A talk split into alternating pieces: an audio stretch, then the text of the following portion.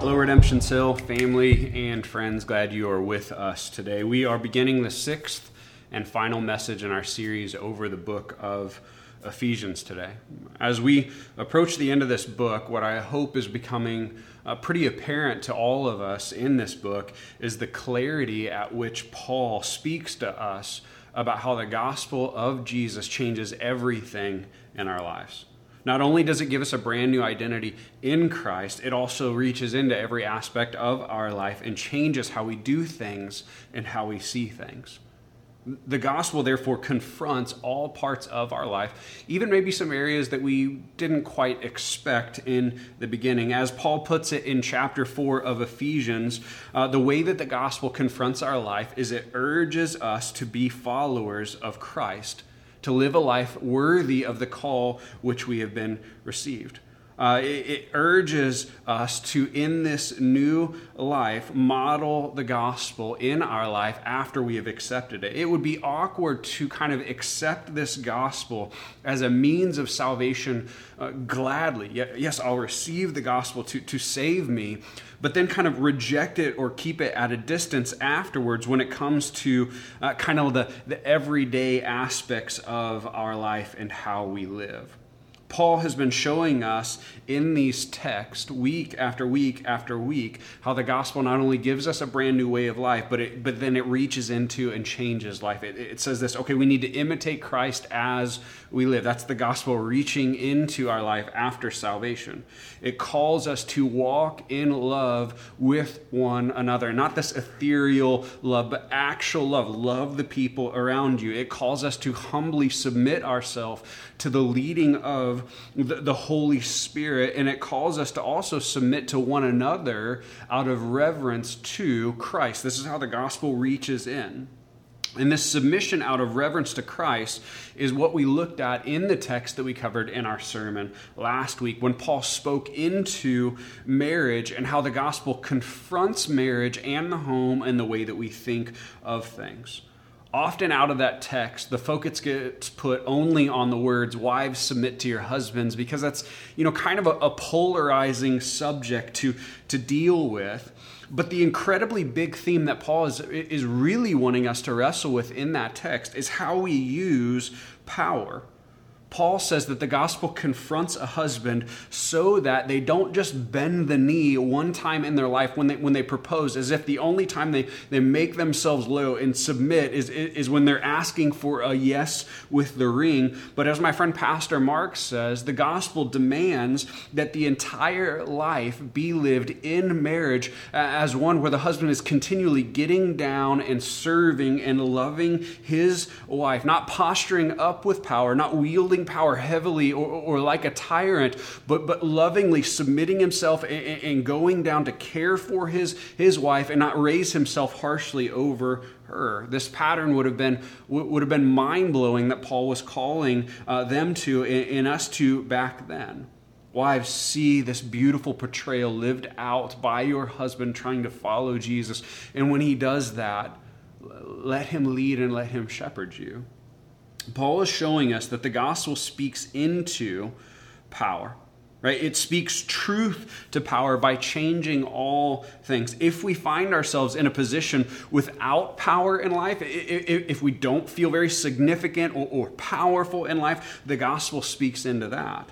If we find ourselves in a position of power when we're in authority over many people the gospel also speaks into that this is going to be the way Paul addresses it. No matter what station of life, no matter where you are at, no matter how much power you lack or how much power you have, the gospel will speak into you how you wield that power or that lack thereof. The gospel speaks into all things all power, all stations, all seasons, all matters of life. This week we will look at chapter 6, verses 1 through 9 and we're going to see a couple more things about how the gospel speaks into things that we will deal with in life. The, the text says this Children, obey your parents in the Lord, for this is right. Honor your father and mother. This is the first commandment with a promise that it may go well with you and that you may live long in the land. Fathers, do not provoke your children to anger But bring them up in the discipline and instruction of the Lord. Bondservants, obey your earthly masters with fear and trembling, with a sincere heart as you would Christ. Not by the way of eye service as people pleasers, but as bondservants of Christ, doing the will of God from the heart rendering service with a good will as to the Lord and not to man, knowing that whatever good anyone does, he will receive back from the Lord, whether he's a bondservant or free. Masters, do the same to them and stop your threatening, knowing that he who is both their master and yours in heaven, and that there is no partiality with him. This is the word of the Lord. Paul, with these verses, is going to be speaking about how the gospel informs how things happen in kind of large bucket terms in our homes, whether we're a child or a parent, and also how it informs our, our vocation. That's how we'll hear it in our, in our current world, whether we are an employee or we are in a position of power as an employer. And, and we'll kind of start with the home here. Paul addresses the children first. Paul says, Children, obey your parents in the Lord, for this is right. Honor them. Honor your father and your mother as well, that it may go well with you and you may live long in the land. Paul kind of points to two main reasons at the beginning that, that children should obey and respect their parents. And the first is just kind of an appeal to, to natural law because, because it's the right thing to do. It's, the way things are, no matter what culture you're in. This is pretty much a universally accepted truth. It's expected that children should obey their parents. It's the right thing. In the main times when you see a family where the kids aren't doing this, it actually isn't probably the kids' fault. It's probably the, the parents' fault for, for spoiling the kids for setting up a reversed family dynamic where, where, the kids are not under authority, but they get all of the power and control, but they're not old enough or wise enough to know what to do with that. So they kind of act out and lash out against their parents, and they'll further do that later on with any type of authority figure over them. It's the right thing to do, he says. And then in the second reason, he goes to this respect and obey your parents because it's a divine law. Right? The fifth of the tenth commandments literally says, honor your father and your mother. Right? There, are ten commandments early on in the Old Testament, ten things. Honor your father and your mother, respect them, value them, is what the original language would say here. While we are younger, uh, this is knowing that our parents are meant to show us how to live in and be under authority. They, they teach us how to do that rightly. Yes, parents will do that at varying levels of, success or intentionality, but we as children should value that this is what the parents were at least shooting for to teach us to live inside of a system of authority, therefore, later letting us understand what it looks like to live under the authority of God. When we are older, this text speaks loudly to us also right? This text doesn't just involve children when, when you're young and live under the roof of your parents. While adulthood means your obeying of your parents is going to look a whole lot different than it did when you were you six or seven this text still calls all of us to honor our parents to value them rightly regardless of how may, maybe we thought they did in life we are to honor them. You may say well I, I don't know what to do with that I, I never met my parents. Or, or, they, they just hurt me and treated me awfully. Or, or, or, my parents never led me, or they never made time for me, and they never actually cared for me, or my, my parents really acted like I was baggage, and, and they kind of kicked me to the side when I got out or out in their way. Any of those cases that happen are difficult. And, and this text is not calling you to pretend that your parents did great if they did a terrible job. Honor doesn't mean that you need to lie about how your parents messed up. It may just mean to honor them might be to forgive them. To let go of your anger, to honor them rightly, maybe uh, just to go like, hey, I- I'm not going to pretend that you had a perfect resume with me, but I'm going to let go of my anger so I don't quite go nuclear when I hear your name or think of you. This might be the only way to honor them, but it's still a needed step. One of the habits that's become commonplace in our culture is for uh, children to, to identify and talk about often all the ways that their parents messed them up.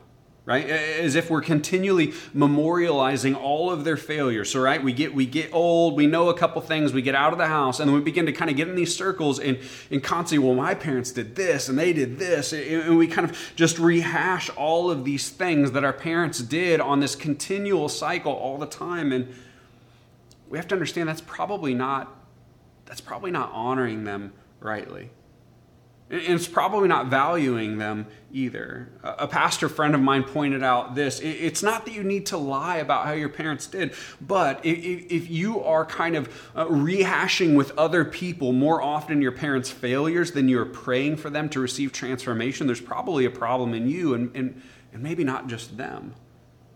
Right? We need to make sure that we're not always condemning them and never praying for them. Again, don't sanitize the record that your parents have over you just to honor them, but the gospel of grace that saved you while you fell short, while that saved you while you messed up, will call you to kind of care for and pray for them to kind of receive that same grace and mercy if you struggle with that, if, if, you're, if you're constantly reliving the way that your parents kind of fell short, can, can I tell you too, if you would engage in the cycle of praying for them regularly, that God would change their heart, it would probably change the level of bitterness that you hold towards them. The other big ways that parents are not honored in our culture, and it happens all over right now, is parents are completely forgotten about and cast aside. It's not uncommon to see parents as they age and get older, to, to see them uh, neglected and not cared for or taken cared for, as if kids begin to think as they get adults and they, and they become the, the important people, as if they think that their parents are, are expired goods and, and they kind of had their time. You see this through selfishness with them towards time selfishness with care or financial support or, or opening the home to them. You see this, it starts with just never calling them or not wanting to talk to them or never going to see them. And, and then later it's, it's complete neglect when, when they need you and you're just kind of, nah, no, I, I, I don't have time for that. To see a gospel that takes us in when we're lost and broken and simultaneously treats our parents as if they are broken and cast them aside is not honoring them. And it's not remembering the gospel and how we treat other people as well. The gospel confronts and demands that we show love to our parents. Right? They, they did their best. And we love and care for them. And we honor them. And we don't harbor anger towards them. And, and if their hearts are in difficult and hard spots, we pray for them. Paul says this is a commandment with a promise. This is a kind of a proverb. In general, when you obey your parents as kids and honor them through life, it goes well. Your relationship with them is better. Uh, your, your lives are, are, better. Your future home and, and your children and your relationship with your children just kind of tends to be better when you incorporate obedience and honor with your parents. It, it trickles down into your future life and family and tends to to make things better. Then Paul moves to address the parents. The word in the, in, in the text says fathers, but the original ra- language says that that's not right. He's actually addressing both parents, mother and father. Paul says this, and watch the intentionality of the words that he uses here. Parents, do not provoke your children to anger, but bring them up in the discipline and instruction of the Lord.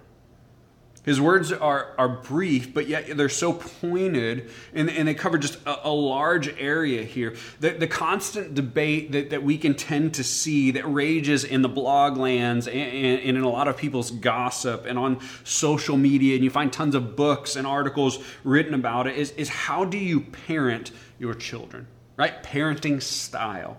Do you have rules or no rules? Structure or, or freedom? Uh, spanking or, or, positive reinforcement, cry it out or, or, or, attachment parenting. There, there are a million different ways to kind of see how we do these things. And, and people tend to kind of uh, tout their way of parenting as the gospel. And what we need to hear is, is ways like that are not the gospel, but Paul will show us here how the gospel does change how you parent.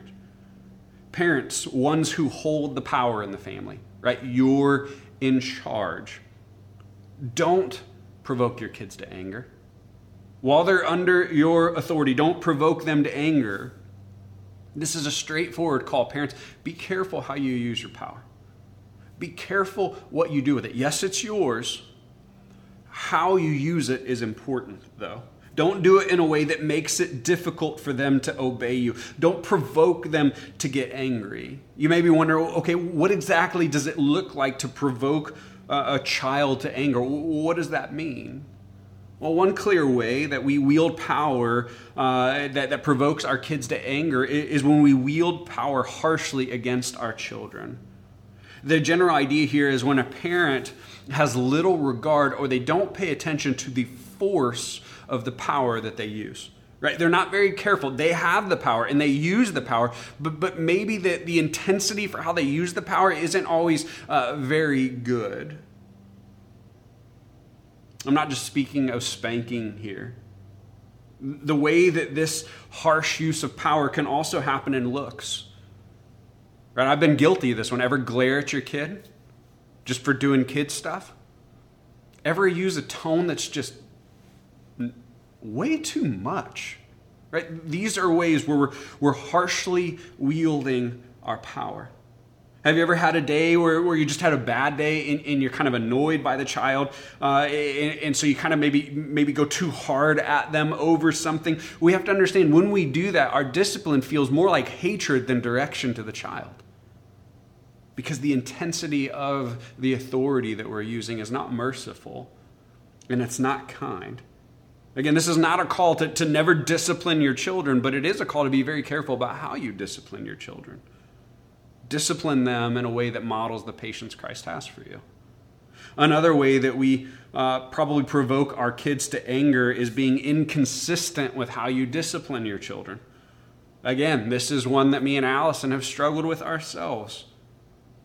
Have you ever had this situation this is what happens for us where right maybe it's about dinner time and, and, you holler in from the other room hey go wash your hands right? And and on this day that you ask them to do it, maybe you're distracted, maybe you're tired, maybe you're just not feeling like dealing with it. You're just you're looking for the time that they go to bed and you just get to chill and like that's where your mind's at. So so when they don't listen to you for 5 or 10 minutes and then they come in and they and they and they kind of maybe lie to you on whether they they've washed their hands or not, you just kind of let it go cuz like whatever, man. I just I just need to get through this day, right? Have you ever done that? And then two nights later, when the exact same scenario plays out, you holler in, "Hey kids, wash up before dinner," and they and they give the exact same kind of reaction to you as they did two nights before. But this day, you got a little more bravado, and you lower the hammer on them, right? Red face, yelling in there, "I'm going to get you! You're going to be grounded from television!" All of this stuff. It leaves them confused and frustrated because of our inconsistency. We literally cause them to get angry because we are called to be the adults who are consistent in the relationship, and, and we're not being consistent in that moment. This provokes them to get angry. Paul's warning us here be careful how, how you wield your power. You have authority, yes. You have power, yes, but how you wield that matters. Be careful. You have a responsibility to use your power in such a way that also cares for the heart of your children. When you wield your power wrongly for too much time, it will cause your kids to rebel against you. They're going to get their own personality, they're going to get their own strong will, and one day when you keep using it wrongly, they're going to do everything they can to get out from underneath of it. When we use our power wrongly, we're also modeling a false gospel. In all things, we want to represent to our children the love and goodness of God to the best of our ability. When we wield our power wrongly, we're sharing false gospels with them. There are a ton more ways to provoke your kids to anger. We don't have enough time to go into all of those today. Uh, a, really big one in our culture would just be ignoring them. Right? If, you, if, you, if you're on the phone or, or you're always doing something, it's always, hey, wait, I, I got to do this first. That, that's a great way to provoke your kids to anger because they're going to subtly hear, Mommy and Daddy just don't really love me. I just annoy them. And then when it comes to time to discipline them or help them, that they're not going to be too inclined to listen. Then Paul speaks to the ones who maybe don't want to discipline their kids, right? There's, there's always two paradigms discipline, and maybe the ones that don't want to discipline their kids. The parents who maybe just kind of want to relax and go with the flow and let the kids kind of figure things out. The parents who, who maybe don't correct or lead or uh, guide their parents or their children very much. Paul says to them, okay, wake up, you're being absent with your power. Now, again, he's not just talking about rules or spanking here. To bring up your child in the discipline and instruction of the Lord is to actively model, to, to pursue Jesus in front of your kids and with them. You pursue Jesus and learn about him and take your family with you doing it wear proudly the title of pastor over your children because you view that as a gift and you will not give that away until they're adults. That's bringing them up in the instruction of the Lord. I, I, will, I will set boundaries and I will set rules, but I will also show you the Savior. I'm, I'm, going to teach you how to, how to thrive by submitting under, under good and kind authority, like Jesus has taught me to do to him. I'm going to help teach you to do. So, so come with me. Paul also shows them um, the, the text also shows the gospel over and over and over, uh, or ways to show the gospel over and over and over to our kids while we parent is to just begin to speak about Jesus. That one may seem so basic, but it's also just really hard for some people. Seriously, ask your kids what questions do you have about God? What questions do you have about, about Jesus? Tell them about Jesus before they go to bed, when they wake up in the, in the morning, when you're in the car. Ask them different questions. Help them. Tell them what you're learning. Tell them what God is doing in, in your own heart. Teach them about the gospel working in you and kind of bring them into that process. Another huge one is if you want to bring your kids up in the instruction and discipline of the Lord, then to begin to repent in front of your children we all drop the ball. When you drop the ball and you do something wrong, do not give them the, the stale, played out, you know, I'm sorry, but you. That's not an apology and that's not repenting. Actually repent in front of your children. Tell them, man, I sinned and that was wrong. And, and my motivation for doing that was, was wrong. And, and pray with them to God about your sin, confessing your sin with them. Share the gospel with them in that moment. Because here's the beautiful part parents, when you repent in front of your kids and pray, God, I, I know I've done this and I've turned to this instead of you, uh, and forgive me and help me trust you more, then you be able to speak to them the beauty of, hey, buddy, you know, I did this and this is wrong, and, and this is why grace is good. Because even though I've done that, God still loves me and, and cares for me, and there's still mercy uh, for, for me. But this is why he had to go to the cross because I still mess up just like you're going to mess up. But here's the good news when you mess up, you can do what I did, and you can receive more mercy and grace. This is bringing your kids up in the instruction of the Lord as you live out your faith and bring your kids with you as you do it. The notion that parents need to lie to their kids by pretending to be perfect is is the best way to screw up their faith than you could possibly do. Right? When you refuse to be honest with your kids about your struggles, it's a surefire way to confuse them about the gospel and, and, kind of provoke them to anger because you're setting up this posture of look at mommy and daddy who's perfect, but then the kid knows, but I'm not perfect. And it really makes it difficult for them to receive the gospel, and they begin to learn to fake things and lie so they can be just like mommy and daddy. Paul tells us walk out faith with your kids, teach them the instruction of the Lord. Do not be a dictator with your power and harshly wield it.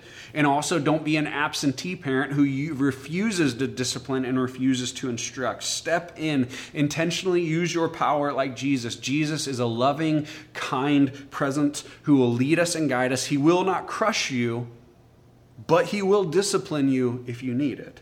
This is what parenting should be. This is what the gospel calls us to do. Model this type of home. then we shift out of the home to the work environment. Then comes the talk of bond servants or slaves uh, and masters that Paul begins addressing. If you're asking, and this just kind of has to be addressed, if you're going, well, wait a minute, is Paul or the Bible advocating? Are they pro slavery? To answer that, we need to understand really the, the economy and the time back then. In the ancient world, a high percentage of the population were slaves. It was estimated that in Rome, or under the Roman Empire, there were six 100 million slaves. Wrap your mind around 600 million they constituted the, the, massed, the vast majority of the workforce. Slaves included domestic servants, manual laborers, and educated people. You could have slaves who were doctors, teachers, and administrators in their culture. All of this is to say their system for slavery is maybe not the exact same thing that we think of when we think of slavery. Yes, there were definitely slaves who were traded like property and they were, they were, they were beaten and abused and they were dehumanized. Yes, this definitely happened. But there are also slaves that resembled more of what we consider employees and people kind of, uh, they, they, they kind of signed up to be slaves for different reasons. No matter what type of slavery situation a person might have found themselves in, whether it was through an awful situation like war or purchase or something like that, or they voluntarily submitted themselves to slavery to pay off a debt or kind of increase their station in life. No, no matter how they got there, slavery was all over.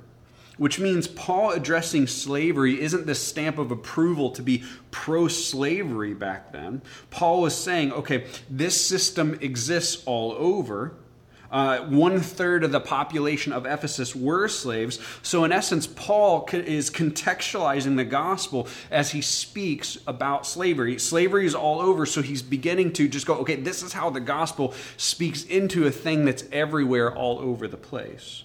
Another major thing to keep in mind of why slavery for them was different than what we would think of is slavery for them was not a race thing. It was not a color of skin thing. Any color of skin uh, from, from almost anywhere could be uh, a slave. And we need to address that now so we don't kind of shut off and miss really what Paul wants to tell us in the text. Paul begins by addressing the bond, servant, the bond servant, what we will call or hear as employee in, in our modern te- or in our modern world. He says, Obey your masters or bosses with fear and trembling, with a sincere heart, as you would Christ not by way of eye service or as people pleasers, but as slaves to Christ Jesus himself, doing good from your heart. Rendering your service as if it were to God and not to man, because it is God who sees and will, uh, will, reward in the end anyway. What is happening here is Paul is addressing those under authority in work, whether it's slave or employee, those who are under authority. That's why we should hear employees here and, and not miss the point. Paul says, okay, when, when you do your work, when you're an employee, when you're under authority, don't insincerely do your work. Don't mail it in, so to speak. Instead, put your effort into what you do as if Jesus is the boss at your vocation. What's he speaking to? We speaking to the habit of some who are under authority, who are under power, and they try and take back power in their workplace. They kind of try and get back the man by, by doing the least amount possible wherever they can to kind of get them back for, for being over them, right? Maybe, maybe the employee slacks off on company time just to kind of get them right? All to take back power because maybe they feel like the boss is unjust over them and they, and they deserve more. So it's kind of their power grab, uh, being under authority, is they begin to do less than optimal work to, to kind of be hostile against the employer. Paul says, don't do that.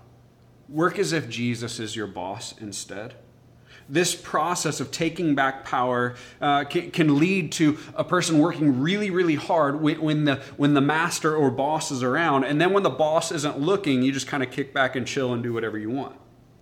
Paul says, don't do that either. Work well, work hard. There are countless ways that workers rebel against their bosses or masters, all in an, uh, an, attempt to feel powerful or in charge. It's like an adult temper tantrum to try and kind of get control back over the situation. This is how gossip starts in a work environment.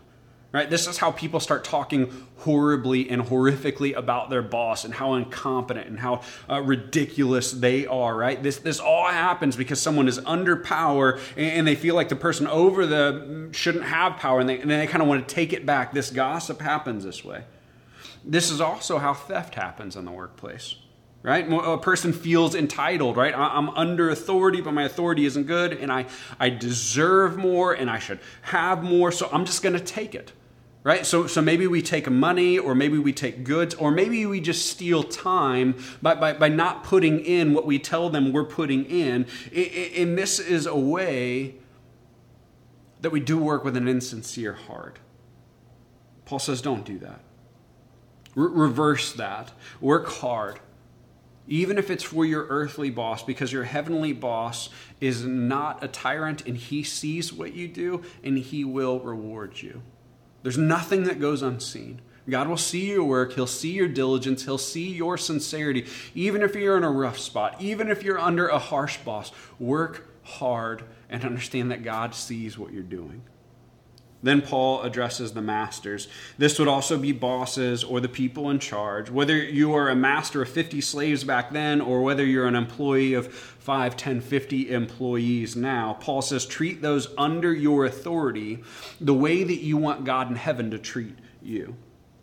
Essentially, model the authority you want to be under and you want to see. Model that. He says, stop threatening the people under you. Stop doing it. Stop wielding your power in a harsh fashion over the people who work for you. Paul is pointing into the, the wrong and sinful ways the world uses power, ways that treat people as if they are less than, than human and as if they don't matter, ways that forget that, that workers have hearts and, and souls and, and emotions, and that those hearts should be cared for, not crushed. What Paul says at the end is interesting. He says, Knowing he who is master in yours will not show any partiality. What he's getting at is when you threaten other people, when you're in charge and you're heavy handed with your authority, you are valuing yourself over those people. Basically, you're saying, well, because I'm more valuable and more important, I get to treat you as if you're less valuable with this heavy hand. Paul is saying, okay, when you make those value judgments about people's worth, and that's how you justify treating them poorly, I need you to remember that God doesn't make those same value judgments, and one day He's going to judge you too. So be really, really careful. Stop treating people as if they are less than human. There's a call here to use your power carefully and intentionally. Don't smash other people. Show them the love of God through your leading and authority. Show them the grace and mercy of Jesus, the way that Jesus had the power and, and, was willing to lay it down or love the people around him. Use your power that way. Power is a gift and a responsibility. Authority is a gift and a responsibility. Never forget that and model your Savior with it. Remember the call prior imitate God with your authority, you're still called to imitate God, not pretend that you are God. If we were to cut to the heart of the issue in all of this, Paul is saying, be careful. Be careful about how you seek out and use your power or lack thereof in life. Children, you're born with very little power, it's just, it's just how it works. So respect the authority over you. Don't lash out against it, don't, don't, don't kind of rebel because you think it's unfair. Learn, obey, and honor, and see if it doesn't go well for you that way.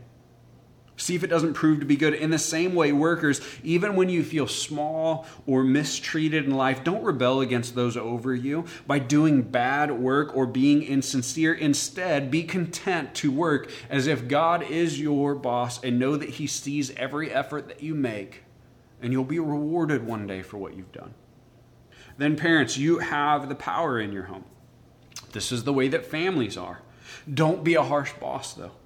Don't be one who crushes your children through poor leadership. Don't be overly heavy handed, taking things out on your kids and lashing out on your kids, but instead guide your kids. Intentionally take the job of parenting on to teach your kids about God.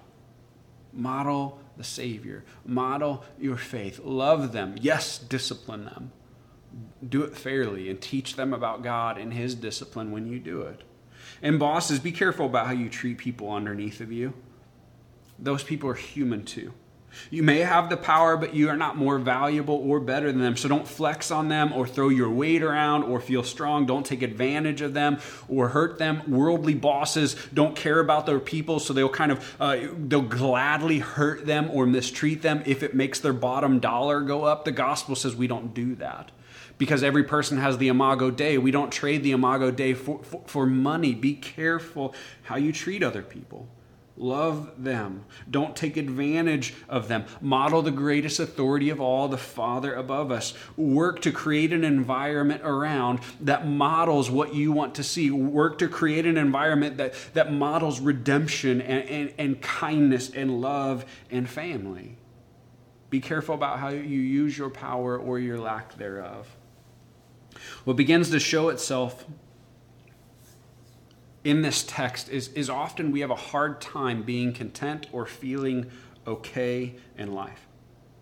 It's difficult for us to, to, to, with the power we have, just kind of be okay. It's difficult for us to feel fully secure in Jesus' power and not our own. And when this happens, we can begin to try and lash out if we feel less powerful and Jesus isn't our significance. We'll begin to lash out or, or rebel in order to try and make ourselves more powerful or feel better.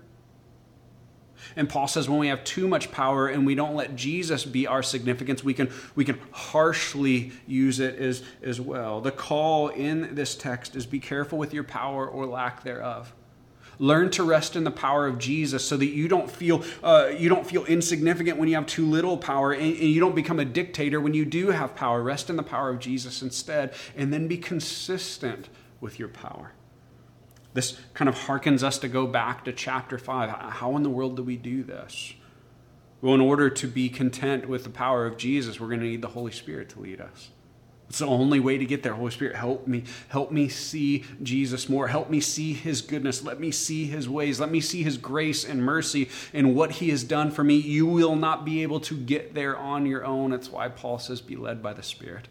Let the Spirit lead you. Let Him guide you so that you can be comfortable and you can be sustained and you can rest in the finished work of Jesus and the power of Jesus and, and not be so upset about your lack thereof and not be so cruel, maybe, if, in the way that you wield power if you have it. The text shows us all stations, all seasons, all aspects of life the gospel filters into, and it confronts and it changes how we do things. Church, I hope that we've seen that, whether it be marriage, how we care for people, how we submit to one another in the church or the body of Christ, how we do parenting or being a child, or how we work. There is literally nothing that is off limits to the gospel. And that's not bad news and that's not law. It's this continual thing that wants to transform our lives where every single nook and cranny of our lives and, and our hearts gets transformed to look more like and operate in the kingdom of God. I pray that the Holy Spirit would be able to lead us through this. And, and maybe in your parenting or how you've honored your, your parents yourself or how you've worked or treated other people, maybe there's some, some work that needs to be done there. I pray that after this message, you would pray, ask God, hey, will you help me? Spirit, will you lead me better in those areas so that the, God, the gospel can, can fully transform the way I do that part of life? That's the hope for us, that we would be transformed and redeemed people where the gospel would saturate all things. We'll pray uh, today and there'll be a worship guide after. Uh, I hope that you're spending some time in that, and I hope you know we also cannot wait to be able to be back with you. Hopefully, that'll be happening uh, around August. So let's pray. God, thank you for this text. I pray that you help us. Spirit, we need you. For any area of life that we are kind of keeping the gospel out of, would you have permission to come in and confront and change that in us? We need your work. We need your transformation. We need your goodness. Gospel, come and change all aspects. May your kingdom become more present in the everyday aspects of life and how we see uh, Jesus and the gospel through those things. we love you. Jesus, thank you for your patience with us and your goodness and your sacrifice. Holy Spirit, come near and change and transform Church, I can't wait to see you